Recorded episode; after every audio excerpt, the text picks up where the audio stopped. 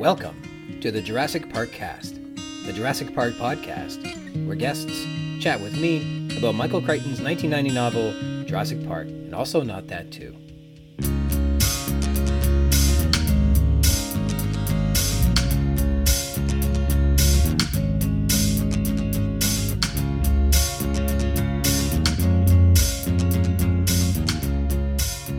My name's Ryan Rogers, and I'm a big dumb Jurassic Park fan. Welcome to episode 13, Choteau, Lucky 13, recorded here on the most beautiful day of the year so far, May 11th, 2022. Thanks for joining me today. A continued thank you to Christoph Oakes of Snale, S N A L E. You can check out his incredible album on Spotify and Bandcamp.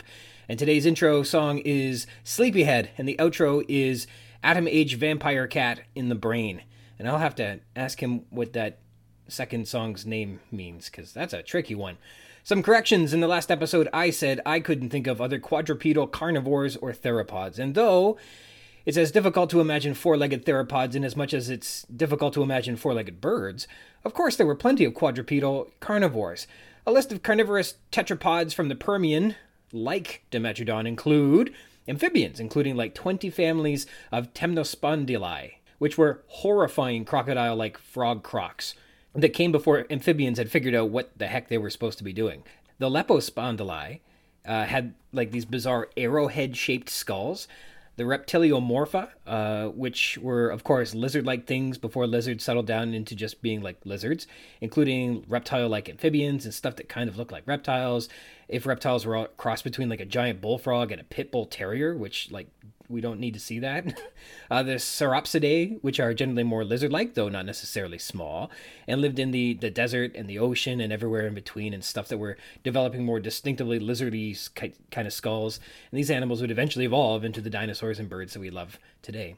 And the Synapsidae, which includes pelycosaurs and therapsids, and the therapsids are where the mammals come from, and includes the Dimetrodon that we were talking about.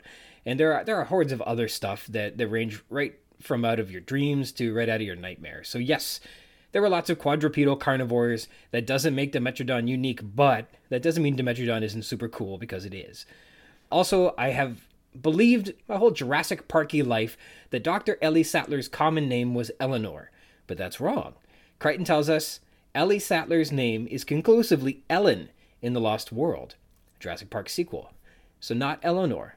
I was wrong about that. For the record, Ellie isn't a common nickname for Ellen. Wikipedia tells us it's usually a feminine name playing on the EL letters for names such as Eleanor, Elizabeth, and Elvira, and it's less common in usage for Elena and Michelle, Ileana, Eloise, Amelia, Elisa, and even Shelley, but not Ellen. But that doesn't make Crichton mistaken, just unconventional. Whereas that does make me mistaken, even though I wasn't wildly off base. Ellie stands for Ellen. It just took Crichton a few more years to finally publish the rest of her backstory, like what her real name is. Dinosaur news. We have two new dinosaurs. Dinosaur 1. The journal Nature published a new paper called A Large Megaraptoridae from Upper Cretaceous of Patagonia, Argentina, on April 26th. The paper described a partial skeleton of a megaraptorid from the late Cretaceous, or Maastrichtian, beds of Santa Cruz Province, Argentina. The paper says, quote, this new specimen is the most informative megaraptoran known from the Maastrichtian age and is herein described as a new taxon. Data from its fossils have further informed the phylogenetic relationships between other Gondwanan or southern megaraptorans, namely the South American megaraptorans, megaraptorans were a bit different than the Australian and Asian megaraptorans.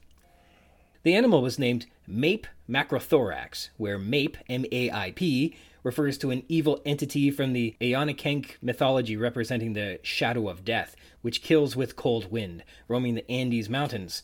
And macro is Latin for big, and thorax is Latin for wide thoracic cavity, or together, macrothorax means wide thoracic cavity. Maip, the evil shadow of death, with a wide thoracic cavity is the name altogether. The holotype MPM 21545 is housed at the Museo Padre Molina and was uncovered from the Chorrillo Formation. It's comprised of an axis, eight dorsal vertebrae, two caudal vertebrae, cervical ribs, dorsal ribs, gastralia, and a coracoid. And those fossils were entered into the fossil matrix machine, where, uh, or whatever they calculate these things with, twice. Once with only the best fossil remains, and the second time with all the fossil remains, including the fragmentary data as well. And the analyses agreed that Megaraptorans were nested within Coelurosauria, forming a sister group of Tyrannosauroidea. With the new data from Maip, a bunch of dinosaurs and family relationships have been adjusted, showing which animals are more closely related to which. Most distinctly, the analyses show that there were two distinct clades of South American megaraptors. The first, including Group A, the Megaraptor, and Murusraptor, and the second Group B, containing Orkoraptor, Tratayenia, Aerosteon, and the newly described Maip. Primarily, the group features mesial denticles, separating them as more derived forms from the Megaraptoridae, the tibia's shape further excludes them from being related as closely to Australovenator, and the hand claws have a distinctive trait which separate the groups into A's and B's. Uh, A's don't have that trait, and the B's do. The paper says, interestingly, clade A includes most of the Cenomanian to Turonian Patagonian forms. Furthermore, all of these forms exceed 6 or 7 meters in length. This supports conclusions by Lamanna et al., who hypothesized that Megaraptorids underwent a trend towards body size increase during the late Cretaceous. So, this clade A existed during a time frame from like 100.5 million years ago to 89.8 million years ago, that's about 11 million years in the early mid Cretaceous. And clade B lived in a totally different time frame, the Santonian to the Maastrichtian, which is 86.3 million years ago to 66 million years ago, about a 20 million year span right up to the end Cretaceous, separated by the Coniacian age, another 3 million years in between them. So, the animals in clade A didn't cross paths with those in clade B, and most probably those in clade B likely derived from the ancestors in clade A. The paper adds Clade B gathers Santonian through Maastrichtian megaraptorids from South America, which also constitute the largest known megaraptorans between 8 and 10 meters long. These new clades reinforce the proposal made by Lamanna et al. that Patagonian megaraptorids diversified and increased their size during the late Cretaceous. This second clade contains Maip, so it's reasonable to deduce that it was between 8 and 10 meters in length as well, and that's something like 30 feet long. Dinosaur 2, another article from the journal Nature on May 3rd, titled New Therizinosaurid Dinosaur from the Marine Osoushinai Formation, provides insight for function and evolution of therizinosaur claws. And that reviewed a series of Japanese fossils that were described back in 2008. A specimen believed to be a therizinosaur was re examined and named. It was named as a new taxon Paralitherizinosaurus japonicus making it a unique species based on a unique combination of characters in the metacarpal and unguals. It becomes the youngest therizinosaur from Japan and the first recovered from the marine deposits in Asia, which suggests a long temporal existence in therizinosaurs at the eastern edge of the Asian continent and adaptation of therizinosaurs to coastal environments. Paralitherizinosaurus was a member of the Therizinosauridae family, making it a bipedal large animal derived from carnivorous ancestors, though it had become a herbivore. It was likely feathered and had large hand claws and small heads, spanning in size from 7.2 to 33 feet long. They had long necks, wide torsos, and hind feet with four toes used for walking, resembling those from like basal sauropodomorphs. Though derived from the lizard hip theropods, their hip bones had become partially fused and moved to point backwards, so they actually resembled bird hips. They're most distinctively identified by their enormous hand claws, suggested to be used for grasping and shearing leafy branches, like perhaps a ground sloth might. Some skin impressions show these were covered in a coat of primitive down like feathers.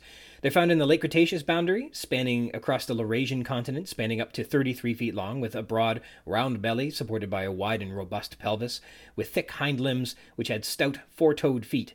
Their strong arms had enhanced hand flexibility, elongated hand claws, and a highly derived, nearly avian inner ear.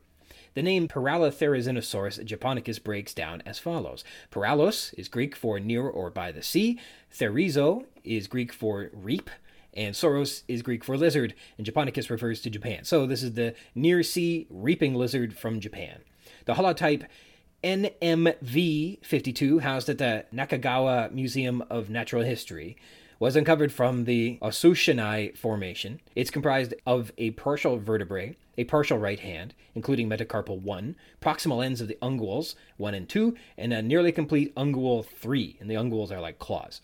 When the data was put into the phylogenetic analysis machine, researchers found it is an unresolved clade of Therizinosauridae. So thanks a lot, phylogenetic analysis machine. and that its claws most closely relate to Therizinosaurus, uh, which were slender and with weak flexor tubercles.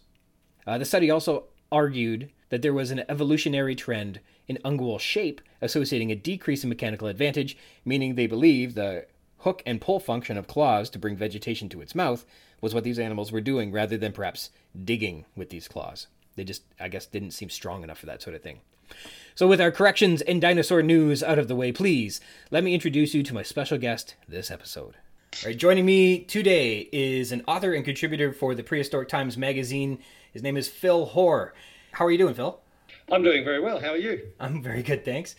We met after the goddess Roma resurrected us along with a team of gifted youngsters who were sworn to protect a world that feared and hated us in the Australian outback, where we faced off against reavers, marauders, and morlocks until exiting through the Siege Perilous to return as you, a globetrotting champion of prehistoric science education, and me, a big dumb Jurassic Park podcaster. So thank you for being here with me today. That's you're welcome. Like it's thank, thank thankfully Gateway was there to fling his woman around his head so he can open up a gateway so he can get through. Yeah, and he didn't talk too much, which an X Men storyline that didn't last very long. Yeah. So you mentioned you had worked or do work or have worked in a comic shop for a period of time. Which were some of your favorite books? X Men was definitely up there. Yeah. You know, I was a Marvel Marvel nerd, so bizarrely DC didn't sell well in Australia. Like um, a lot of the newsagents and things, like we didn't really have that many comic shops when I was a kid. In fact, we had none. Um, so it was just off the newsagents. There weren't that many DT, so it was all Marvel. Um, but yeah, like my favourite's Black Panther. I loved Rom, Rom the Space Knight. Okay. Um, I, I was getting that every day. Yeah. So um, sad, I know. uh, but yeah, definitely X Men was one of those ones. And yeah, we were so excited in Australia. There is no real Australian superhero supervillain. So when the, when the X Men brought in that Australia storyline, we were all excited down here. Yeah, I was going to ask, like, And the- it didn't last very long. that period. That's like a really important part of X Men's lore. Was it? Did it? Uh, did it resonate in Australia well? It did, but as I said, it didn't seem to last very long. And then Yeah. like I don't know if you recall, but there was supposed to be a thing that when they went through the siege perilous, like they were now invisible to technology and That's right. stuff like that. You know, they could. Yeah, what happened to that? It worked for a little bit. I remember um, they would like go into hospitals and like infiltrate a hospital and, and rescue someone from some advanced form of sentinel, and they and the doctors couldn't figure out who they were because they didn't show up on the EKGs and they didn't uh, show up on their security. And this, uh, I think, I think the sentinels had trouble scanning them. There's a couple of things where that played out, but you're right. It kind of faded away over time. I will say I do like the. I, I don't know when it happened, but they brought in that um, bishop yeah, is actually he's actually original. He's um he's Gateway's grandson or something. is that right? from the future because remember Bishop came from the future. Yeah, so they actually I didn't even didn't even click until yeah I was reading something. They went, oh, he's the grandson of of Gateway. I'm like, oh my god, really? That's cool. Well, I haven't got that far in them yet, and I got pretty far.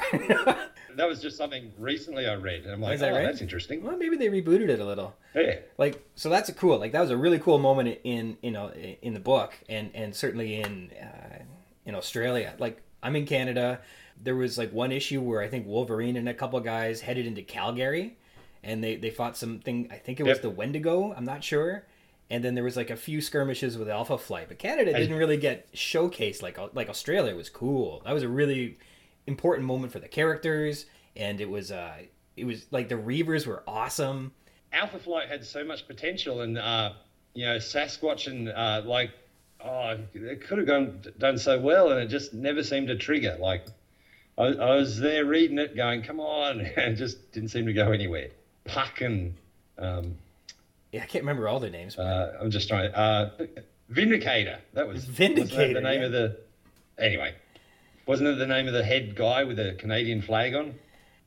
Yeah, I don't remember. I might, I might be, I might be misremembering something. you Anyway. remember? No, Vindicator Anyway, was the name. comics. I wish I, I didn't didn't bone up on my Alpha flight before I jumped on here. I've got one of those brains, man. I, nothing, nothing escapes. Everything's in there. Just got to try and somehow screw it out. hmm uh, in fact, one of the books I had released this year was about 1950s war on comic books, Right. like the horror and crime comic books, and you know, a lot was happening in Canada and Australia and uh, the UK. You know, we always hear about the Worth, Frederick Worth and stuff, and and how um, psychiatrists were trying to ruin comics and everything in the 1950s, and you know, the kids were being their their behaviour was blamed on comic books. hmm But yeah, we always hear the American side of it, where you know my books. They're still talking about that more to introdu- introduce what was happening, but also what was happening in Canada, what was happening, what was happening in Italy. Like there was some amazing stuff happening in Italy, all around these comics. So anyway, yeah. So just a little plug there. well, I think what happened, like maybe my favorite part of the of the Outback sequence was that somehow Jubilee winds up in Australia. She gets chased out of a mall in in California and winds up. Uh, Gateway yep. must have been involved somehow, and she winds up there, and she ends up healing a crucified Wolverine back to health so that he could overpower the Reavers, and then they escape through the Siege Perilous into a future unknown. I think that was just a maybe they didn't use the Siege Perilous then. In any case, that That's part right. That, that was that purple Marc Silvestri cover, if I remember correctly. Any that, those those it, it, those moments where like a, a, a youthful noob uh, discovers a, a wounded and beaten, speechless Wolverine, and then like the two of them, it's like finding a stray dog, and the two of them manage to escape together. Those are always the neat storylines when, yeah. and uh, they did it a couple times, but that in the Outback was just just amazing. I thought it was a really cool part. Uh, yeah, no, that that whole period, like, um, yeah, no, it was good fun. well, speaking of like weird times and uh, what a lot of fun. You mentioned that as well that Australia had a unique Australian experience with the release of Jurassic Park in that you got all the hype, but none of the movie for three months. I looked it up. It was September second. Uh, it, it came out. That's incredible. Yeah, it was.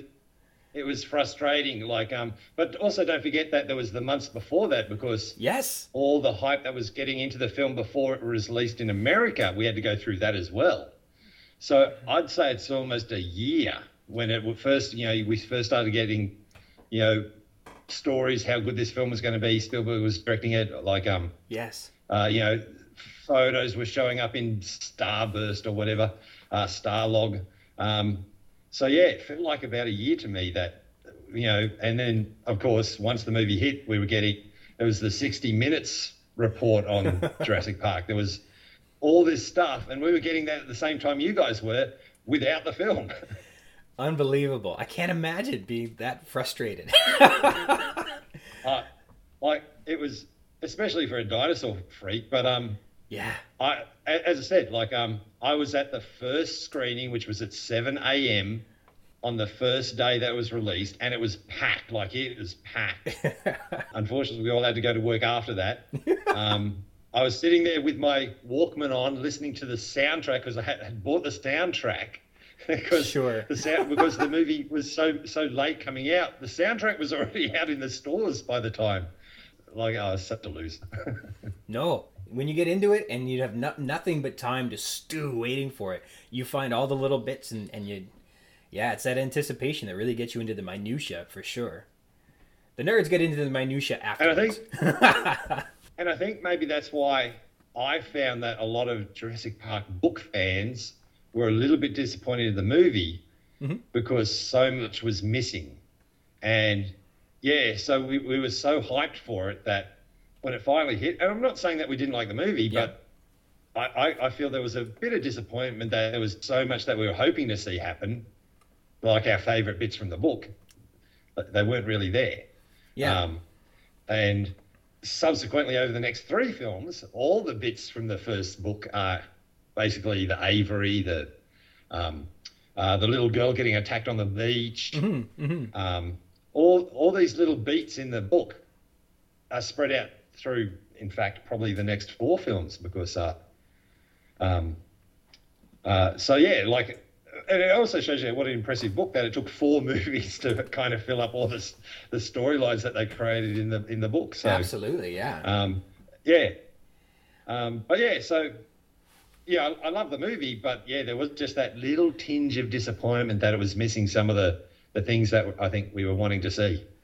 Yeah, we're gonna totally get to that. I I have one more, I guess, like specific Australian question. Sure. I, I Sorry. don't know. And, okay, go for it. Go for it. Okay, cool. So there is a Diamantinasaurus, and I don't know if I'm pronouncing it correctly. How how does one pronounce Diamantinasaurus? Um, well, I think it's called like the because it's such a strange name. I think it's called Matilda. That's the so something like uh, they just call it Matilda, do they? Okay. Yeah. So um, like there's a, uh, our our Australian poet is called Banjo Paterson. Right. Um, uh, there, there's the Australian song Waltzing Matilda. So Matilda. Yes. Um, uh, yeah, Dimortinosaurus. I do believe one of the big long uh, sauropods. We're talking about one of the titanosaurs, I, I think. Yeah. Uh, I do believe it was found with a theropod crushed underneath it, like somehow it had died and fallen on top of this predator, which is a smaller than Allosaurus called Australovenator, nice. uh, which is called Banjo. Right. So Banjo and Matilda. Banjo Paterson the poet, and he wrote Waltzing Matilda. So Banjo and Matilda. Um, yeah, but yes, there was a, a, a theropod crushed underneath it, and I've I actually did write a story in um, uh, the prehistoric times about how that possibly happened. okay. And what did you? What, so what? How did? How do you see it happening? Oh, I see it happening that um uh like uh the uh the the theropod uh Australovenator is a very ve- it's almost like a raptor when you think of a raptor it's very gracile it's very thin Okay. um but it's got massive clawed hands like it's got wolverines speaking of wolverine it's Okay. got Wolverine like claws on its hands. Yeah, it had really powerful hands. So I was thinking to kill a sauropod, you don't have one. You probably have a bunch of them. And yeah, so they're all basically trying to, you know, clamber up, maybe cutting its neck or something, and uh, killed it. And one of them was just stupid enough to get stuck underneath. And so when the sauropod died and came collapsing down, this one thing got trapped underneath and got squished. Sure. Was there anything like my cat? They get under your feet and you just trip on them, and then maybe you get winded. I don't know. That sounds about right. Well, yeah. and that's one of the things. That's one of the things I've always argued against. Like, uh, you see, uh, there's a couple of documentaries where they had herds of sauropods walking around with their babies. Yeah. I'm like, that could not happen. Like, that literally could not happen. Oh, I see if what you your mean. head is is 20 feet away from your feet, Yeah. and you've got little babies walking around, you cannot see what's underneath your feet. No. Oh my goodness, you're totally Like, there's right. just no way when you think, yeah, if you think your, your head's like 20 feet that way and your back feet are another 15 feet back behind your front feet, you can't see what you're stepping on. You're So I just right. couldn't, could never imagine that baby sauropods hang, hung around the parents until they got to a certain size. It's so difficult to imagine these completely alien animals.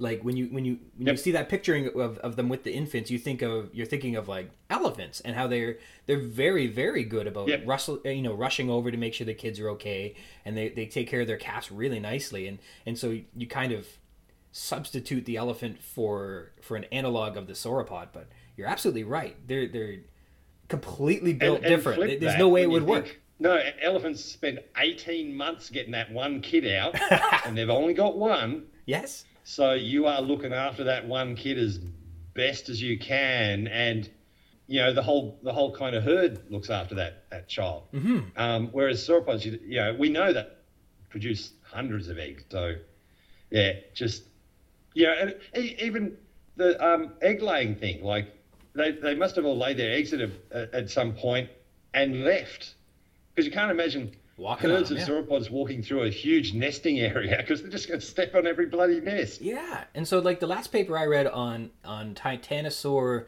nesting suggested it was um they were in colonies, in that that they find them a lot of them all together. But you're right, that is problematic. But they did it somehow.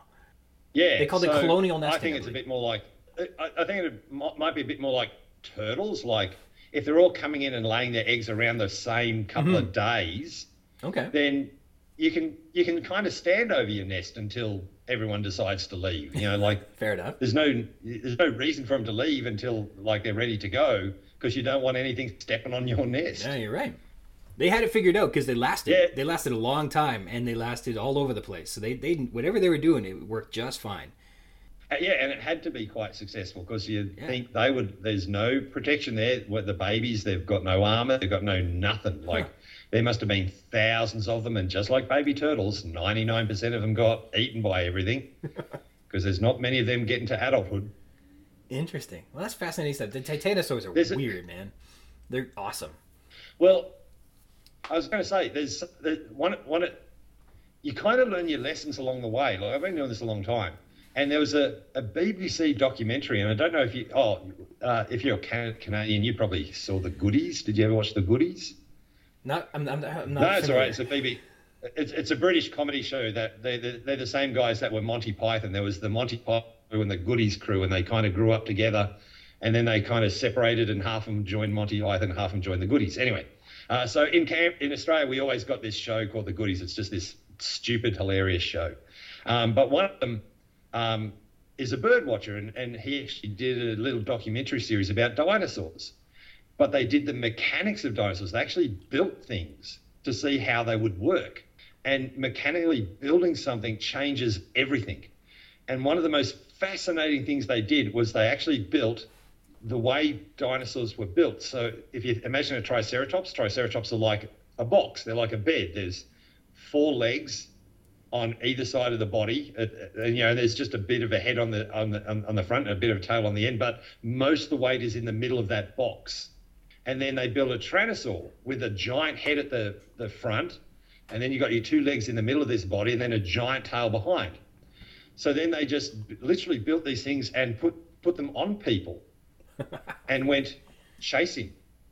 Right. And so, like, yes, they, they were chasing each other pretty well, but when the Triceratops guy started to zigzag, because this Tyrannosaur guy had so much weight in front of him and so much weight behind him, that he could do the first turn, but by the time he was starting to swing his body around for the second turn, the Triceratops had ducked back again the other way. And so within four four little zigzags, Tyrannosaur was nowhere near the Triceratops. It just could not turn that way. Interesting. And by physically building the thing, they kind of worked out they wouldn't turn very well at all. They just couldn't. And it's things like that that I always go, well, you've got to think about the mechanics of the thing. Mhm. Like, how would that actually work? Yeah, and that's why you know I was standing under. I was uh, working at the Chicago Field Museum, and I was standing under a Brontosaurus, and I was at the at the front legs, looking at the head, going, "It couldn't see me. Yeah. If it's here uh, uh, between its legs, there's no way it would see me." And that's the same for a baby. Anyway, so That's very yeah, interesting. think about the mechanics of things. Because they just, uh, I was reading one thing on, is it the Arctometacarpal? There's that, that piece that goes in between some of the foot bones in the easy for Tyrannosaurus. you to say. isn't it? It- it- Do I? Unless I don't know what I'm talking about. And then they said that this, because it was fused in the Tyrannosaurus foot, that it was it improved its agility, and so it perhaps elaborated too greatly to suggest that it could like pirouette and things like that. But um, maybe even just to keep And I'm not saying it couldn't. well, yeah, well, maybe just even to stay on course a little bit when you're that big, maybe you need to have the fused uh, Yeah. bones there just to be normal, let alone. like maybe it wasn't so it could be super agile. It was just so it could be agile at all and still be eight tons. Yeah. One, if anybody wants to try an experiment, next time you go shopping and you're carrying your shopping, Yeah. carry your shopping in front of you, both bags as much as you can hold in front of you, and then try and turn. Because don't forget, they've got that giant head way in front of their pivot Yeah. point of their legs. And so that first turn, that's easy to do because the weight will actually help you. But then you've got to swing all that way back around to turn back. And then if you've got to zigzag again, if you're chasing an animal, Mhm. um, uh, suddenly just realised what was that? Uh, uh, Will Ferrell movie, um, the land land the when he's running, Land of the land Lost. of the lost. Yeah, yeah. Yeah, yeah, zigzag, serpentine, serpentine. I got to admit, I actually I actually quite enjoyed that film. I thought that was, film was brilliant. it, you can get a little outlandish when you're being just silly, and I think yeah, you're right. It works. yes, Had and it was just se- silly, but yeah, if it were any more serious, it would uh, it would it wouldn't hold up to scrutiny. But when it's just goofy, you can do whatever you like. Uh, yeah. Screw you, Matt Lauer. So, the X Men had to travel through the Siege Perilous to emerge in other places in the world, and they were conveniently untraceable by electronic surveillance. But you have traveled the world and done remarkable things by more common modes of transportation. So, you were telling me you worked at the London Natural History Museum, the Field Museum, the Smithsonian Museum of Natural History, and the National Dinosaur Museum. And in, if anyone were wondering, in Australia, that's where it is. In case you're wondering which nation national refers to. So, Yeah, yeah. Uh, so, National Dice, I started off there around 2000. I was actually a projectionist at the time and had just been projecting uh, Lost World when uh, my girlfriend at the time took me to uh, the NDM in, in Canberra, the capital of Australia. And um, I just got talking to one of the guys there, and he was like, "Oh, you actually seem to know what you're talking about." I'm like, "Oh yeah, I've been doing this stuff my whole life." Like, I should point out one of the weird things about Australia is um, if you're into dinosaurs and stuff, we had no real way of doing anything about that. Like, no dinosaurs had really been found until recently, and no no universities really had paleontology. Like, yes, a few of them did, but um, they were, you were going to be studying fish and things like that. You weren't going to really be studying dinosaurs. So, for a dinosaur fan in Australia in the 70s and 80s, you had nowhere to go. You just internalized it, you read what you could, and then moved on with your life. Yeah, so just walking into this uh, brand new, and this museum had actually been opened in 1993 on the back of Jurassic Park. The, the owners wanted to try and cash in on the dinosaur craze, so that's why it was created. So I'd been there for seven years, and I'd never been. And um, finally, yeah, as I said, my girlfriend took me there, and I just started talking, and they went, "Oh, well, would you like a job doing tours?" And I started doing tours, and within a year, I'd moved up into one of the managerial positions, and then I was basically the education manager in the um, uh, displays. I was creating a lot of the displays, and if you even if you go to the museum today, you'll still see some of the displays I created. Most of them are still there. That's amazing. Uh, yeah, and then yeah, then moved on. Like I headed over to London, worked at the London Natural History Museum in the fish department. I will say. Okay. And one of the tricks I've learnt throughout my whole career, and if you kids are out there listening, you want to work at a job, take anything in a take any position you can get in a museum mm-hmm. because you can always work your way up once you're in there. Cool. You know, because they'll always employ internally if they've got a somebody of substance that they can use. Um, so just get in and just do whatever they'll give you and just work. You know, keep an eye out, keep an ear out, take any advantage of any opportunity that comes along, work your way up. So I, and that was what I planned to do. Just in, just take the fish. I don't even eat fish. I know nothing about fish, but it was a job. Yeah. Turned out to be one of the coolest things I have ever done. One of the major, like the London Natural History Museum has the majority of the world's type specimens. obviously, right. type specimens are the first specimen of an, an animal or a species that it was described. Because if you think the British were everywhere, they described everything anybody who's doing a, a, a, any scientist in the world that's doing something on trout or anything marine has to get the specimen from the London Natural History Museum. So one of my jobs was packaging up these specimens and sending them to museums all over the world. And when those specimens come back, unpacking them, making sure they're not damaged, and then putting them back in their display bottle or jar or whatever. And I still remember what, one of these fish came back, and I went to my boss. I pulled its jar off the, the off the the um, shelf and went. It was just the ugliest, dirtiest jar you've ever seen. and I just went up to him and went, "Should I like clean it or put it in a new jar?" And he just looked at me and went, "You didn't read the label, did you?" And I just looked at the empty jar label. It was like H.M. Beagle, 1830s, Darwin. So I'm holding an original jar wow. with one of the original specimens that Charles Darwin collected when he was on the Beagle. And I was just dumbfounded at this. And then, just to show you how much history they have in in uh, London and how little history Australia has, like obviously we have a very long history, but the, the actual nation of Australia does. It's only 200 years old. We don't have that much history mm. uh, as Australia. Uh, yeah, he's just next to his desk, right next to his desk. It wasn't even locked away or anything. He just looks at me and goes, Well, you're Australian. You'll like this. And he just hands me a jar off his desk. And it's a jar with a fish in it. And all it said was HM Endeavour Banks. I'm like, this is one of the fish that Joseph Banks caught in Botany Bay. this fish is older than my country. it's just sitting on your table. That's so, incredible. Uh, yeah, so just that's what I mean. Like, just was doing all this amazing stuff, going, oh well, you know, this is pretty good. That's really neat. Well, that yeah, you'd certainly be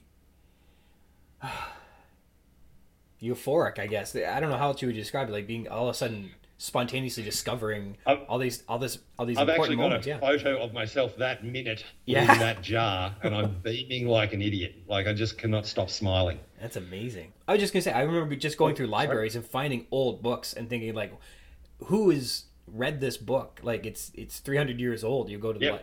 li- uh, you know the college library and you find it. And you go, who in in 300 years have used this and what have they done with it? But you're finding like not just a book. You're finding specimens that have been uh, poured over by Well- by people that's who are in the like you can go find their papers and their and their and their outcomes and their studies on this stuff. It's amazing. Yeah, and like what? Well, I was going to say, there's a book that was, produ- that was released while I was there about stories behind the scenes of the London Natural History Museum called Dry Storeroom Number One. And if you haven't read it, read it. It's hilarious. uh, one scientist, he'd been there. He died like at 80 or something. He'd been there since he was 20. He was the head of his department, and he was so powerful that nobody ever looked into what he was doing.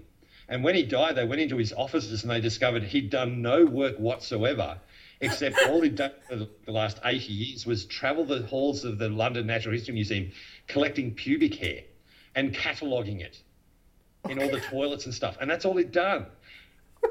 You're like, wait, what? but so I'm telling telling my boss this, like, like, like we were cataloguing some dry specimens, and I'm telling him that, about this book. I'm like, oh, this is an amazing book. you've got to read it. And he just looked at me and went, do you have any idea what room we're in? And we were in dry storeroom number one, the actual room where all the dry specimens are kept. Okay. The next box I open up has this dry fish out, dry fish that I had to catalogue, and it had a handwritten label on it which was uh, Dr. Livingston, Tanzania. Wow. And I'm literally holding this fish that's called uh, Claire uh, Livingston.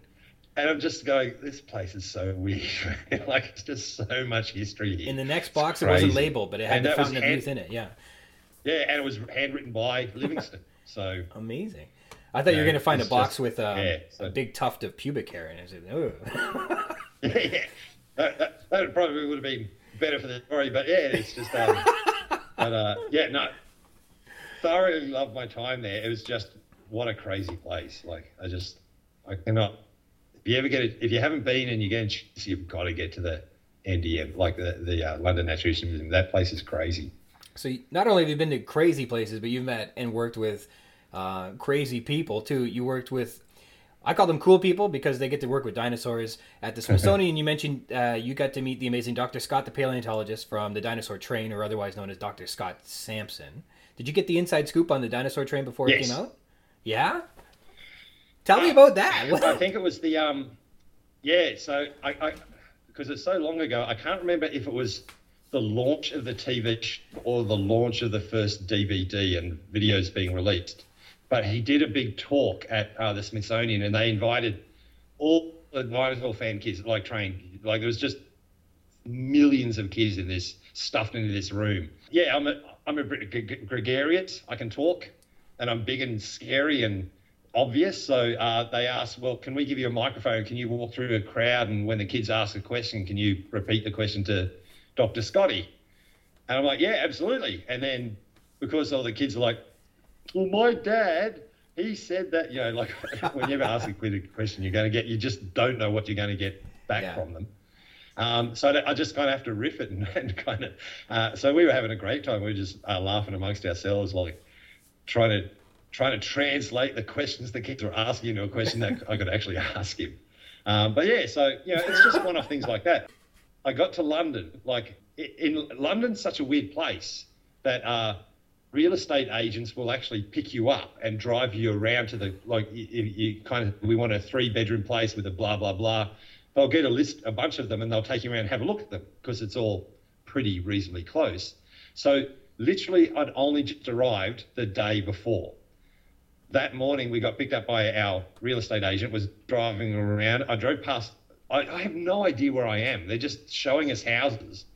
And we drive down this street and there's a tyrannosaur skull in the window and i'm like oh wait can we stop and the real estate agent's like yeah sure i'm like oh there's just need five minutes and i jumped into the and it was a shop and it was this fossil shop uh, called ammonite 2000 and I now know it's on Chelsea, which is one of the major uh, uh, streets in, like, um, uh, you know, that's where all the socks, the soccer wives go and spend all their money on Okay. clothes and stuff. All right.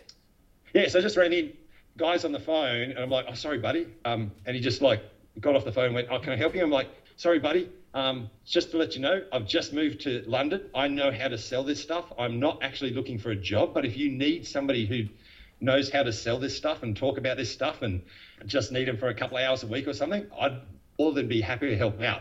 Uh, here's my business card from the National Dinosaur Museum. I'm the education manager there, just to prove who I am. And I've just written the hotel that I'm staying at on the back. And the whole time he just looked at me like I'd just, you know, farted or something. He had the weirdest look on his face. And I was just like babbling because I'm like, this isn't going very well at all. And I went, okay, I'll, I'll let you get back to your phone call. Thanks very much. And left.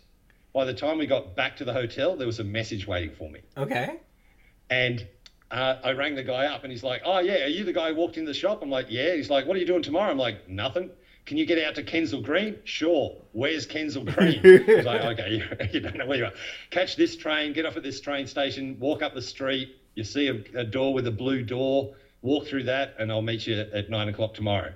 I'm like, okay, can I ask why? He's like, we have a dinosaur showing up tomorrow. And do you know how to build a dinosaur, put it together?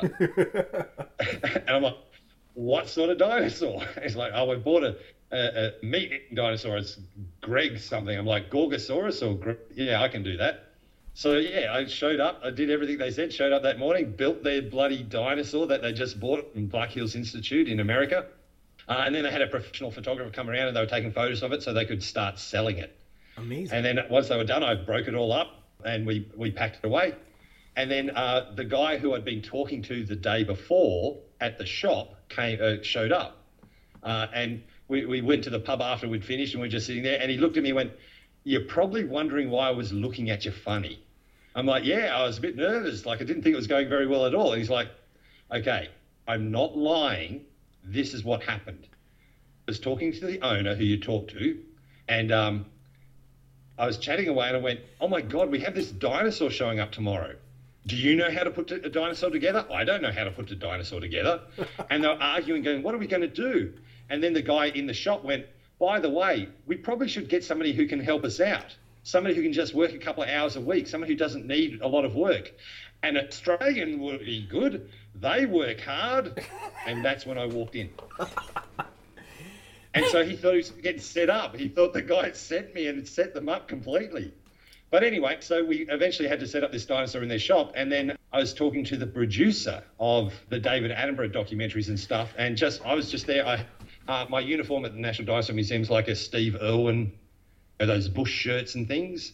So I was actually still wearing my, I, I brought it with me. So I was wearing my National Dinosaur Museum. Oh, crikey, here we have a dinosaur. and uh, yeah, we are talking all, all, all the rich people who were coming in for the launch of this dinosaur in their shop. And yeah, I suddenly found myself talking to all these TV producers and very, very closely almost got a TV show out of it. Wow. That's amazing. So that's in. Yeah, sorry, that's, that's that was the whole point of that story. You almost got a TV show. So that's in London, and you mentioned yeah. that uh, Sir David yeah. Attenborough was with you there. For anyone who doesn't know, uh, David yeah, Attenborough so... has done two incredible things. One, he's the voice of nature documentaries on the BBC and probably PBS or whatever other countries call their nature channels. And second, he's Richard Attenborough's or John Hammond's little brother, which is kind of neat too. So you got to work with he David is. Attenborough a little bit. Also, uh, yeah, just yeah, he because he was at the London Natural History Museum all the time. Yeah, and I, I, I you know met him at, like twice in the hallways and stuff, and then he did a book signing. and I got to chat to him for a while, and I actually gave him a copy of the Prehistoric Times. So I've got a nice photo of me handing him oh, uh, cool. uh, our magazine. Going, I literally wrote this because when I was a kid, I broke my leg, and my dad used to come home from school uh, from his work and at about six o'clock in the afternoon, the David Attenborough Life series would come on, and he'd wheel the TV into my room, and we'd sit there and just watch the David Attenborough documentaries. And so that was a massive part of my life. So I was just kind of saying, just thank you for that. that you, you literally put me on this path. but the weird thing is, his son, so his son is an anthropologist, mm-hmm. and he was uh, running the ANU, the Australian National University, which is in Canberra. And so David Attenborough it was actually in Canberra. All Canberra's this weird place that I'm surprised if anybody's even heard of the place. Yeah, it's the capital of Australia, and Jackie Chan is from Canberra. His family lives there. They own the Chinese restaurant on the main street. Um, and David Attenborough would be there all the time. Um, and just up the road from Canberra is a place called Canowindra, and that's a very famous foss- fish fossil site. And there's documentaries. He just goes out there all the time. He just loves it. He heads out there every time he's in Canberra. He heads out to Canowindra and and looks at the, the fish fossils and what they've discovered recently. So yeah, he's he's just weirdly been part of my life for a very long time, even though yeah, I've only met him a few times. I can imagine. That's uh, that's really wild. And uh, and I guess speaking of Attenborough's and film, we can get to the book a little bit. Why do you, I guess, in your opinion, Yeah, oh, get, get, get into the book. why do you think Spielberg Let's get into the adapted book. Such a different version of Hammond for the movie than Crichton envisioned in his novel? What do you think the major reasons there were? Well, because this was coming up, I started reading the book again. And it's, I, will admit, it's been a while since I've read it. I read it like a demon when it first came out. Like, I, I'm sure a lot of us did. You know, the only we didn't have Jurassic Park the movie then, and there was no documentaries or anything coming out at that time. So it was a a, a desert of non-dinosaur anything. Um, so yeah, I remember reading it a lot of times, and going back, it's a weird experience reading it now with all of that history, all that Jurassic Park history behind. Mm-hmm. I think it's because Spielberg is actually a very decent storyteller, and he knew what he was doing. And if we got a lot of what we had, I, I was mentioning before, we were a bit disappointed we weren't getting some of the stuff that we'd hoped was in the book. Yeah. I think if we had got the book the way it was written, that movie would not have been anywhere near as successful as it was. I think Spielberg, for cinema, is a fantastic storyteller and he knows how to tell a story. And if we'd got that Hammond, I don't think the movie would have been anywhere near as successful as it was. Mm-hmm, Um, Hammond in the book's a bit of a dick. He's terrible. and- He's terrible. Uh, uh, spec- yeah, yeah. Like whereas the, the the the movie one's a bit of a doddering grandpa and oh, isn't he sweet? Um, Yeah.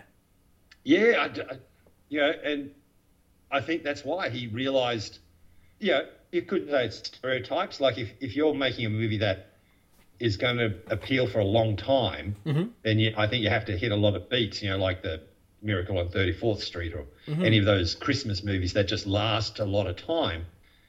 They've got iconic characters that are very stereotypical, and I think he realised that, and that's why I think we got the Hammond we did in this movies because I think the mo- the Hammond from the book just wouldn't have sunk. Plus, we've already got him in other characters. Like, Yes. you know, we've got Malcolm who's already you know complaining the whole way through. Like, he's the negative. yeah. So you need a positive, and that's Hammond who's all positive and no, this is going to work. This is going to be great. It's going to be the best ever. Spared no expense. Sorry, I, I don't know that he was ever outlined as British in the book. I don't know that, that was, his nationality was ever discussed, although Hammond's a Scottish name, I believe. Yeah, but that doesn't mean anything in America. Not necessarily. I- so he, he doesn't. but I wonder I when in Chicago, man, and all, yeah, Chicago. Oh, sorry. I was just going to say, uh, like they celebrate uh, like um, uh, St Patrick's Day like nobody else, and I'm standing there going, "I'm more Irish than all you claim." But I Like, wonder- America's got this weird thing about their heritage, yeah. So I don't think it ever specified that he was anything. And so I wonder when they cast uh, Attenborough, if if there's there's um I don't want to say like the butler did it sort of, but the received pronunciation the the it sounds like he's hosting, and so he comes across as a maitre d almost, or a or somebody who's really inviting you to be on a journey, and so he's very nice and kind, and he's giving you uh, I guess the the grand tour. It feels like the grand tour that you're getting. It's almost regal or royal. You know what I mean? That you wouldn't have got with an American and- uh, portrayal. and that could have been also because of his brother. So Mm-hmm. we all grew up with, uh, like in documentaries, when you hear an English person, you listen because they are obviously English. They know what they're talking about and they're very well educated and they went to fantastic universities. And so that brings a certain weight to it just being British. Yeah. And ju- just just what you're talking about then made me kind of think. Also, being a storyteller, he's more than aware, well aware that for the last thirty years, the English have been the villains of Hollywood. If you watch Star Wars, every all the empire of British actors, you know, like they're like um, the British are kind of if you if you need a villain, you want an English guy. So in the book, he's portrayed as a villain, and so maybe he was playing off going you think you're going to get the villain because you hear the British accent, and he's, I'm actually going to make him a nice guy. So Maybe. maybe he was just kind of tricking us a little bit as well. Maybe. Well, certainly there's um there's something to be said for the masterpieces of, of drama that are, are portrayed in the um, Shakespearean villains that come off of the British stage that you can easily find a Shakespearean classically trained actor and say that is a good villain.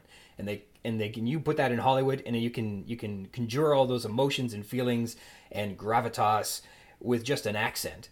And I guess the right posture and pr- pronunciation. But you can get all of that all that is signified very quickly. And when you're making a movie you got to signify it fast and get get that idea expressed immediately so you can move on and keep building your story. There's not a lot of time for it. So i wonder if there's an adoption of of using that um, that british tradition into making your villains because they do they, they don't make bad villains that's for sure.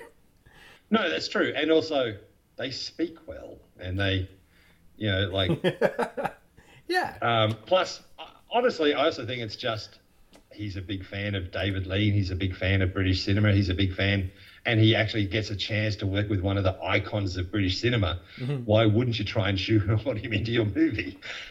So when you're waiting for the the movie to finally come to Australia, you're probably reading the book over and over. And you mentioned that you were yep. disappointed that the aviary wasn't there.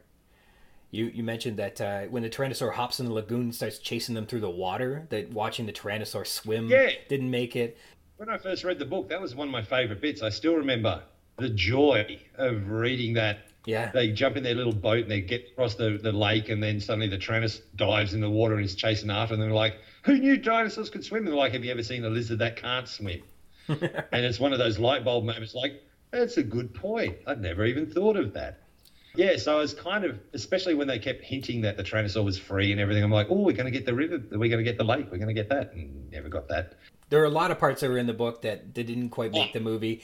And yeah, yeah. Uh, if you want to catalog the things that you loved about the book, I'm here for it. yeah, yeah. So, like as I said, I started reading it again, and there's a lot of things that I'm actually shocked at how much is in the movie. Like mm-hmm. little beats, just tiny little things that, like, now that I know the movie so well, because I, I, will admit, like I'm I'm such a Jurassic Park nerd that I went every single week of the, its release. Uh, so the first initial thing, I went once a week, every week, and then when they re-released it, like for Christmas, I think it was a couple of months later, like half a, half a year later, I went again. And then sadly, when they released the 3D version, I will say in in, in Canberra it was only on for three weeks, but. Mm-hmm. I went every week, so I've been every single week that Jurassic Park has been on on, on the cinema. Wow. Um, so I got to know the movie pretty well. And so going back through the book now, there's just tiny little things that I, would forgot, like, because I hadn't read the book for a while. There's a lot in it. Like, he's done a really accurate. Mm-hmm. Like, I just don't think we've given him enough, uh, Spielberg enough credit that he did actually base almost everything in the film. It's in the book. So when you think of it that way, he wasn't, you know, he may have switched a couple of little things around, like made Hammond a bit nicer than he was, but mm-hmm. all the scenes and all the action and all the things that happen are actually in the book. Mm-hmm. So we could never, he could never have put it all in the movie because it'd be a four, five, six hour movie. You're absolutely right. Um, and the budget would be yeah, uh, crazy. but one of the things I am remembering, and I remember at the time, is the stuff that even in the book it's kind of forgotten, whereas it's the mystery of the half of the storyline that isn't in the movie that is in the book is the reason why uh, paleontologist uh, Grant, yeah, yes. Alan Grant, uh, with the kids, the reason why they're trying to get back so urgently is because they saw the dinosaurs on the boat. Mm-hmm, mm-hmm. And they've got to get back and get the boat recalled so that they don't get off the island. And that's obviously not in the movie. Mm-hmm. But before that, like the first third of the book is about this mystery of these babies being murdered yeah. around yes. Costa Rica by all these lizards. Yes. And I'd forgotten all about that. I'm like, oh well, there's a reason why he's not putting that in the in, in the movie. But even the book doesn't come, seem to come back to that. Like mm-hmm. that means the dinosaurs are off the island, and it's never really. They're trying. They're freaking out about the, the dinosaurs in the boat. I'm like, but they're already off the island. We know they're already off the island. That's right. Like like I loved it, but as I was reading it, I was remembering, wait, I remember reading this the first time, going, they never actually go into this again. They never go back to the Procompsognathus, I think it was. They were saying had got off the island. Mm-hmm, mm-hmm. Um, but I love that. I just love that whole detective part at the beginning where you know, there was this bit of a, a, corpse of a dinosaur and it was getting sent around to all these various museums and, and genetic laboratories and everything. And everybody was kind of going, oh, it can't be what we think it is. And I was loving that. I was thinking that, that that's really good. You know, like uh, if anybody ever remakes Jurassic Park, I think that's part of the thing that they should probably concentrate on. Yeah, the big um, mystery part that they build, there's a good 70 pages and and it's like what is this and what's going on and so the podcast has been going chapter by chapter and we're going through uh, yep. how that mystery is built and what we should be paying attention to and then you get to the chapter it's called yep. uh, target of opportunity and so we've got this mystery that you're being strung along and like what is it what is it and then this final chapter where uh, Dodgson's at Biosyn he's like yeah they're, they're cloning dinosaurs and we should uh, we should uh, steal them and it kind of steals the thunder yeah you haven't yeah, even got to the island just, yet it's like balloon pop. Like, yeah. And I think I know why. Like, I, I, I, because I'm me. What I do is I research. I research like a demon. Mm. And I, I started reading some um, interviews uh, about what Crichton said about writing the book. And what he said was uh, originally it was a completely different story. It was a uh, it was a, a boy and his dinosaur. Story. Is that right? Okay. And it was a, more of a kid's book. Yeah, and and and he, he actually wrote it. He wrote this book about this young kid, and and he found a dinosaur. A dinosaur had escaped, or it had survived, or be in Costa Rica. And he gave it. He's got a whole bunch of people that he trusts that you know he'd send the stuff to to read, and every single one of them went, "We hate this. This is the most ridiculous thing. Does not work." And then he just started watching some documentaries and reading some stuff about genetics and things like that, and then completely rewrote the story as Jurassic Park. So I think that first bit might be a remnant of how the kid gets his dinosaur, maybe, because it's almost like two different stories when you think about it. Because it literally does stop the second they go, let's go to the island and steal this stuff because they're genetically making them. Then every the first third of the book's kind of gone. You're like, you never come back to it, and that's yeah. totally different story. Or so I try. So and, maybe that's what happened. Like it was a remnant. Maybe I try and break the book down. I look at the different iterations, and there's seven. I, I, I look at them as kind of like different acts. They, I I try and like when they do first iteration, second iteration, I, I consider them act breaks. And so you, the second act break, uh, where you enter into the third iteration, is right after they arrive on the island and they see the apatosaurs, and then yep. you're blown away and then bang, the next is Welcome to Jurassic Park, which is awesome. Like that pacing, the timing, amazing. And, uh, and at this yep. point, you get the you've got the mystery. How are they doing, or what are we doing? And it's lulling you into this, I guess, believing in the science. I suppose that's part of it because at no point when you, I've, I've made this argument. You you've got the book. It's got a dinosaur skull on the cover. It's called Jurassic Park, so you know it's about dinosaurs. The back cover tells you it's about an island that's bringing dinosaurs back from extinction. And so you've got this first uh, 60, 70 pages going, what's going on here? You know it's going to be about dinosaurs. That's not a, like the reader knows. And so I don't know what the teasing it along means. I don't know why that's there because it's, it's, it's there. And then it, and then it's presented by Biosyn in some weird chapter where right after he says they're cloning dinosaurs and then they're going to make miniature dinosaurs and feed them special pet food. Like immediately they take dinosaurs and make it into like the most ridiculous thing you ever heard. So I don't it's this bizarre mystery that he lays out where he's teasing you like what could it be what could it be when you know what it is and then when he pops yeah. the buzz bu- uh, pops the balloon it it's like anticlimactic in a terrible way but when you see the apatosaur it blow it's amazing it's just like in yeah. the film exactly the same you feel it just the palpitations it, the, it's incredible even in in the text let alone when you see it on screen you don't need the the fancy score to accentuate how wonderful it is. The book really captures that moment really, really well. Yes, just a couple of things, and this is where it gets weird. Yeah. I don't know if it's an Australian thing, but our book didn't have that cover. Okay, right. Oh, you were so saying, yeah, you had a lousy cover. Our, our, yeah, our, our cover was just a picture of an island in the ocean with a storm over it and a lightning strike. Okay. No dinosaur on the cover whatsoever. So I actually went into reading the book not knowing anything. I didn't even know there was going to be dinosaurs in it. I was assuming there would be mm-hmm. because of the name. but, you know, there was no internet or anything back then. Uh, just somebody was saying something, uh, you know, I think the tagline was something historic is moving around, walking around or something. Is that um, right? So, yes. So, so I was quite happy to discover that it was. The other thing is there's a bit with Malcolm who then brings in the maths. And we were talking about like this mystery with the uh, babies getting attacked and everything. And even in that storyline, you know that there was a dinosaur attack. They've already given you three or four examples of somebody, some mother walking into a bassinet and the baby's dead with these lizards biting its face off. So we know it's dinosaurs eating these babies. And then Malcolm comes in just before you're talking about, just before the Apatosaurus, and he's saying the math says it's not dinosaurs.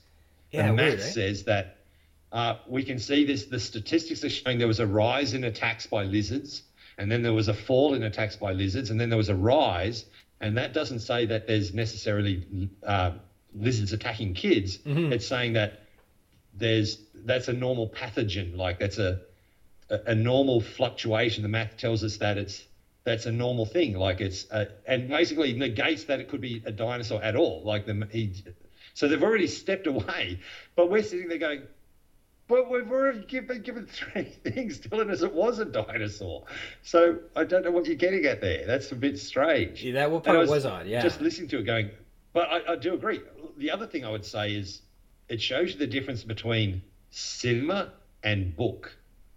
So Grant, as as he's looking at these dinosaurs, to say he's pretty calm. like, you know, in the movie, he's like staggering around, going, "Oh my god, the greatest thing I've always wanted to see my whole life is a dinosaur walking in front of me, and I can see a dinosaur walking in front of me." yeah. Where Grant in the book is kind of like, "Oh, cool, that's interesting." In the book, there's a moment where so it's it's clearly explained. Grant became an overnight sensation because of his observations and discoveries uh, about Maiasaura nesting. Yeah, I was going to say. So it's clearly based off. Um, Jack Horner. And, and so it names Jack Horner Yeah, too. Jack it says Horner. the two of them became famous together. So Grant is established in the book to have kind of made a name for himself on Maiasaur nesting, Maiasaur uh, nurturing habits. I believe he might have been co-credited with naming Maiasaura. And so he- Maiasaura, that's his baby. That's the dinosaur he likes. Yeah. And then he finds himself atop a tree after the Hadrosaur stampede. And yep. uh, the Maiasaur is at the bottom of the tree and he's looking at it. And the conversation is around how stupid they are. And that was it. And I thought, it seems curious to me, like maybe the pacing just didn't play for it. Like, you got to keep this story moving along and he's got to get back to the visitor center so he can radio th- about the ship. And there's lots of other story elements that are going on about Muldoon trying to wrangle animals and uh, Arnold trying to get the systems back online and so maybe there wasn't a lot of room for it but it just felt to me like this is the guy where Maiasaura has been a big part of his life and his career and he meets one and doesn't really connect with it in any way other than oh it's really dumb and that was it and i thought ah, that feels like it was lacking Like, in, in, at every opportunity, they miss that beat. Like Mm-hmm. um, when they're going through the genetic labs for the first time and they're seeing all the babies hatching and stuff, and uh, the first Velociraptor. Mhm. And in the movie, it's like, oh my god, you created Velociraptors? That's ridiculous. We're all going to die. yeah It's all doom and gloom. Like, oh my god, it's a Velociraptor. In the book, it's just like, oh, Velociraptor, interesting. I just found one of them. yeah that's You're right like, okay. Are we going to explore this anymore? it does make an interesting point and that's what I mean. Just the whole way through, he's this cool customer. It's just like nothing phases him. In fact, he's more interested in Timmy. mm-hmm mm-hmm He's like, you know, it even goes into the, oh, he likes kids. You know, he always is fascinated by anybody who's interested in dinosaurs. And he goes, and it goes in this whole thing of why they think dinosaurs are cool and everything.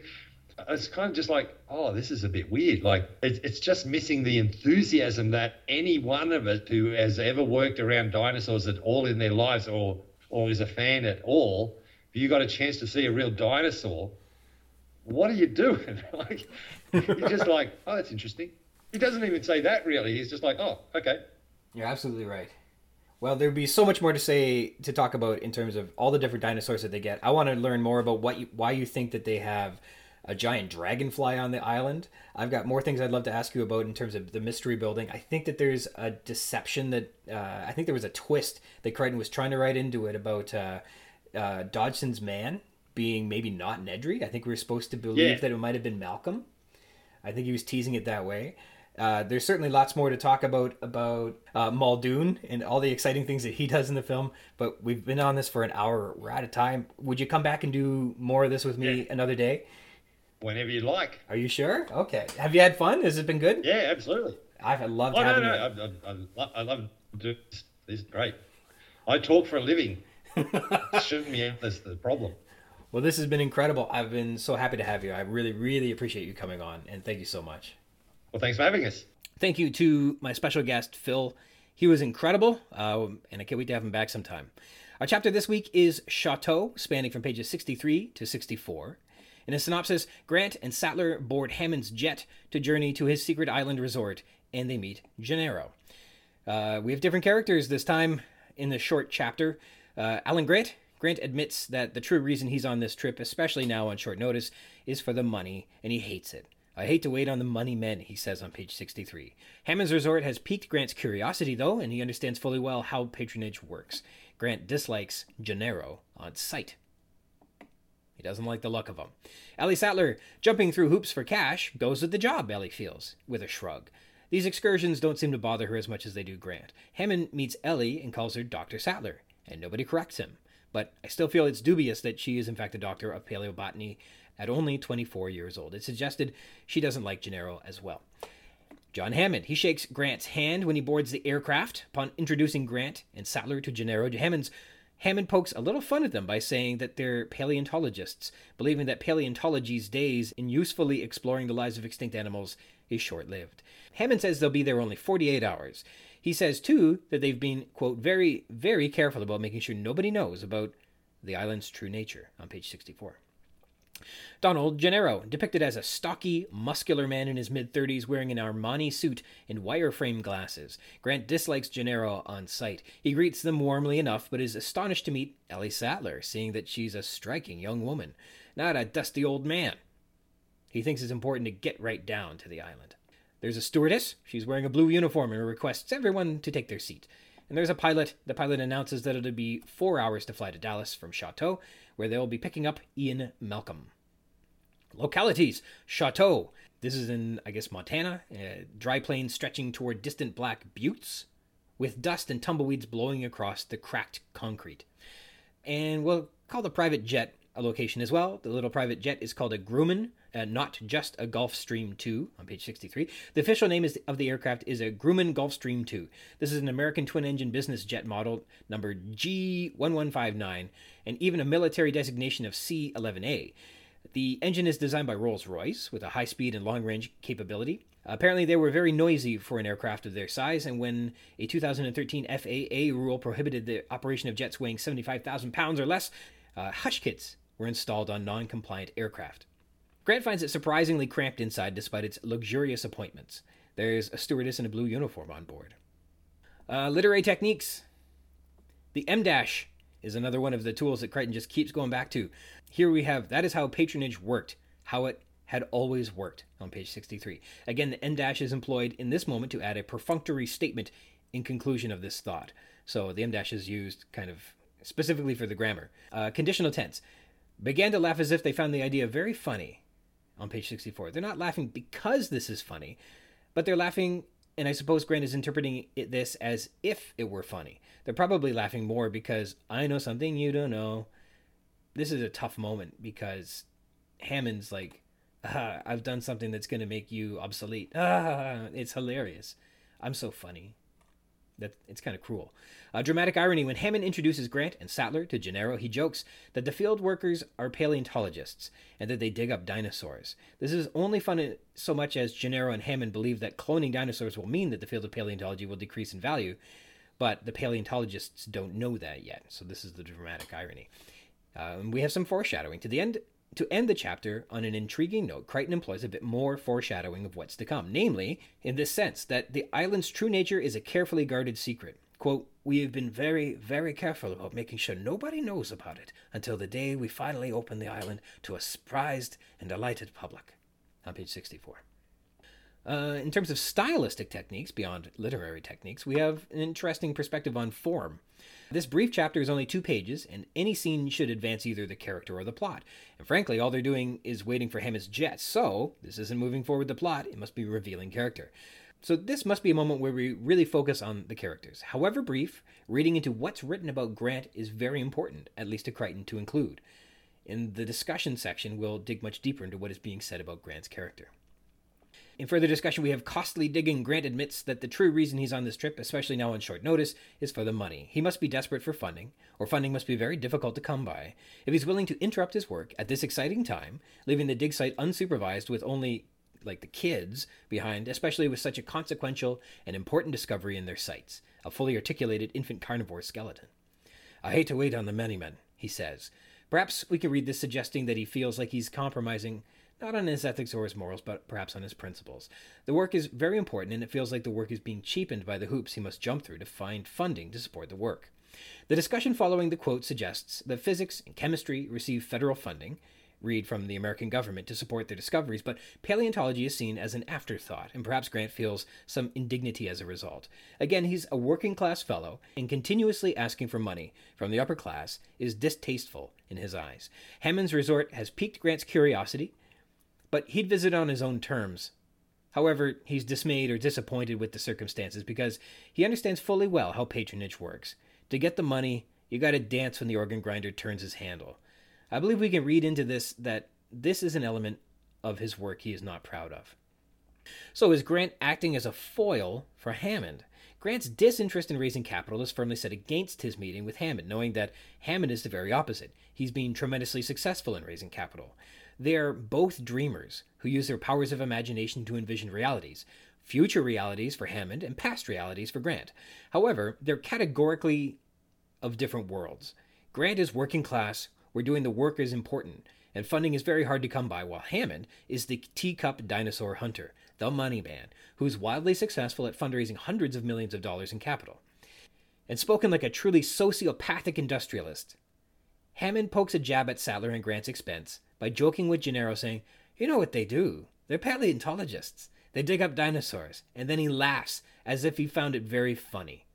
This is taken with some dramatic irony. The paleontologists don't know that the field of studying dinosaurs is about to dramatically change, and the careers may be forever devastated.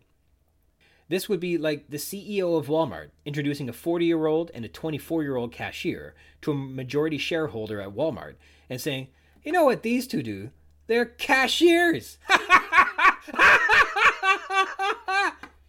Which is all the more funny because they're going to be installing automatic cash registers and eliminate their jobs. Don't ever let this Hammond go unseen. John Hammond sucks. And even if the subtext and dramatic irony of their careers being obsolete weren't heavily written into the text, just laughing at their career choice as if he found the idea very funny is so demeaning, belittling, and dehumanizing that it's. I'll put it politely, it's gross. Imagine sitting in this Munchkin's little jet with his lawyer, getting ready to take a grand tour of his sweet little private island. I'd be like, hey, I can't wait to shut your island down. Gennaro, Donald Gennaro. Grant dislikes Gennaro on sight, and this figures into the working class versus upper class dichotomy as well. Gennaro is coded as upper crust in an Armani suit and wireframe glasses, to be read as not having calloused hands, not used to getting his hands dirty. Is seen as another money man Grant must now bow to for funding, someone he must feign respect for. I'm still not entirely sure how to read the misunderstanding that Gennaro has regarding Ellie Sattler being a female, which which was set up on a phone call in episode 10, Cowan, Swain, and Ross on page 51. Finally, meeting Sattler in person, he blurts out, You're a woman, on page 63. That's how I introduce myself to people. I, I basically label their gender upon laying eyes on them, uh, and that's never problematic. Yeah, yeah, I don't see any problems with that. In any case, be, perhaps this is Crichton's shortcut way of making us also not like Gennaro, even though he's been written up to this point as a very sympathetic character. He's a hard-working family man who's been pulled away from his daughter's birthday party because of dangerous concerns at Hammond's resort. Work is forcing this upon him. Gennaro has already got way more backstory and empathy built up so far uh, compared to Sattler. She doesn't have anything, and she's supposed to be one of our heroes but we need to dislike him as much as Grant does, so this cringy moment can help persuade us of Crichton's vision for the character. Sattler! Sattler is portrayed in this chapter as entirely unflappable. Nothing seems to bother her. Bending a knee to the money man goes with the jobs. Stupefying expressions of idiocy, these things happen. Oh, also, she's a woman, played to hilarious effect. Or not. Feminism. We get two women, both identified by their careers in this chapter. The first is Ellie Sattler, said to be a doctor of paleobotany, and it's written that it's surprisingly stupefying that she is a woman. Uh, there's also the stewardess wearing a blue uniform, who I guess serves drinks and tells people when to sit. Timeline. Their their flight was, you'll recall, at 5 p.m. That's when they had to meet the jet at Choteau, here in Choteau, uh, at 5 p.m. And what I'd imagine is their local time, which is GMT, and it's four hours flying time to reach Dallas, which would take us up to like 9 p.m. GMT. But Texas is in the CST, an hour ahead of GMT. So, so they're 9 p.m. GMT arrival would be really 10 p.m. CST. And you'll recall, you'll have to excuse us, Hammond says, but we are in a bit of a rush. Donald thinks it's important we get right down there. On page 64. However, we're told on page 71 that Malcolm steps aboard the jet shortly before midnight. So, so for all their rushing, they actually lose an hour or two between 10 p.m. and shortly before midnight in Texas. No matter about their rushing anyhow. And really, I think that's what Jurassic Park teaches us that airports suck the life out of your plans. Believe me. Take my word for it, Hammond says, turning to Grant. We'll be down there for no more than 48 hours. On 64. The continuing trope of having characters end a conversation or an argument by saying, believe me, as if that gives them the final word, rears its head again in this chapter. Take my word for it, Hammond tells Grant, and Sattler will be down there no more than 48 hours. Crichton just likes using that type of dialogue, I guess. I mean, Grant's already on the jet, the jet's already moving, but after being told to take Hammond's word, Grant buckles his seatbelt. uh, building a mystery. Hammond says that they've been quote, very, very careful about making sure nobody knows about the island's true nature, on page 64.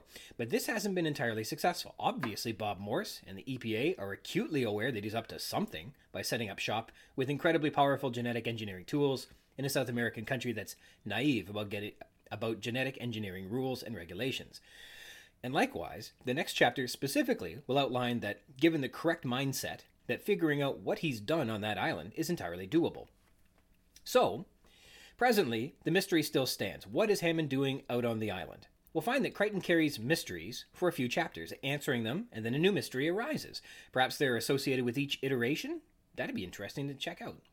The first iteration was What's with this mysterious little lizard that bit Tina Bowman? The second iteration, the mysterious little green lizard mystery, transforms into the What the heck is Hammond doing over on that island with supercomputers, genetic technology, Amber, and financially supporting Northern Digs? The third iteration, the mysterious island mystery, transforms into the Who is Dodgson's Man mystery, and how the heck did Hammond clone dinosaurs?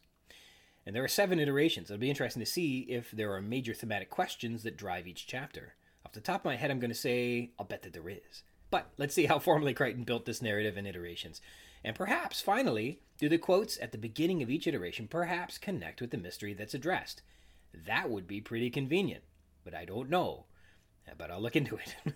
Let's worry about that next time. So, thank you to my guest, Phil Hore, for joining us from Australia. It was very interesting to try and set up and coordinate a time that was convenient in both Canada and Australia. I'll tell you, it was hard. Uh, thankfully, he is a night owl, and uh, I appreciate it very, very much. And he was wonderful. So glad to have him, and I hope to have him back. I also want to thank you for joining me. If you want to read along in the book, add some thoughts to what we've been discussing on the show, or be a guest on the show, chat with me about anything you like about Jurassic Park, you can do that by connecting with me. I'm at ryansrogers at gmail.com. And if you would like to be a guest, right, we're, we're still just at the very beginning. We're not 100 pages in yet. You can pick up the book, you can get right in there, and you catch up to us, and you can join in and, and get ahead of the book. And if you want to be a guest, drop me a line. We can try and set something up. We can rehash, tear down, gush over, and chit chat about any part of the book, also not the book, all you'd like. I talk with people about not the book all the time. Not I don't want to, but, but I do. Jurassic Parkcast is part of the Spring Chickens banner of amateur intellectual properties, including the Spring Chickens Funny Pages, Tomb of the Undead graphic novel, the Second Lapse graphic novelettes, The Infantry, and the worst of them all, the King Street Gamers. You can find links to all that baggage in the show notes or by visiting schickens.blogspot.com or finding us on Facebook at facebook.com slash springchickencapers and me on my Twitter at Rogers Ryan 22. Thank you for tuning into the Jurassic Park cast. The Jurassic Park podcast where we talk about the novel Jurassic Park. Until next time. I used to worry about what people would say, but then nobody said anything.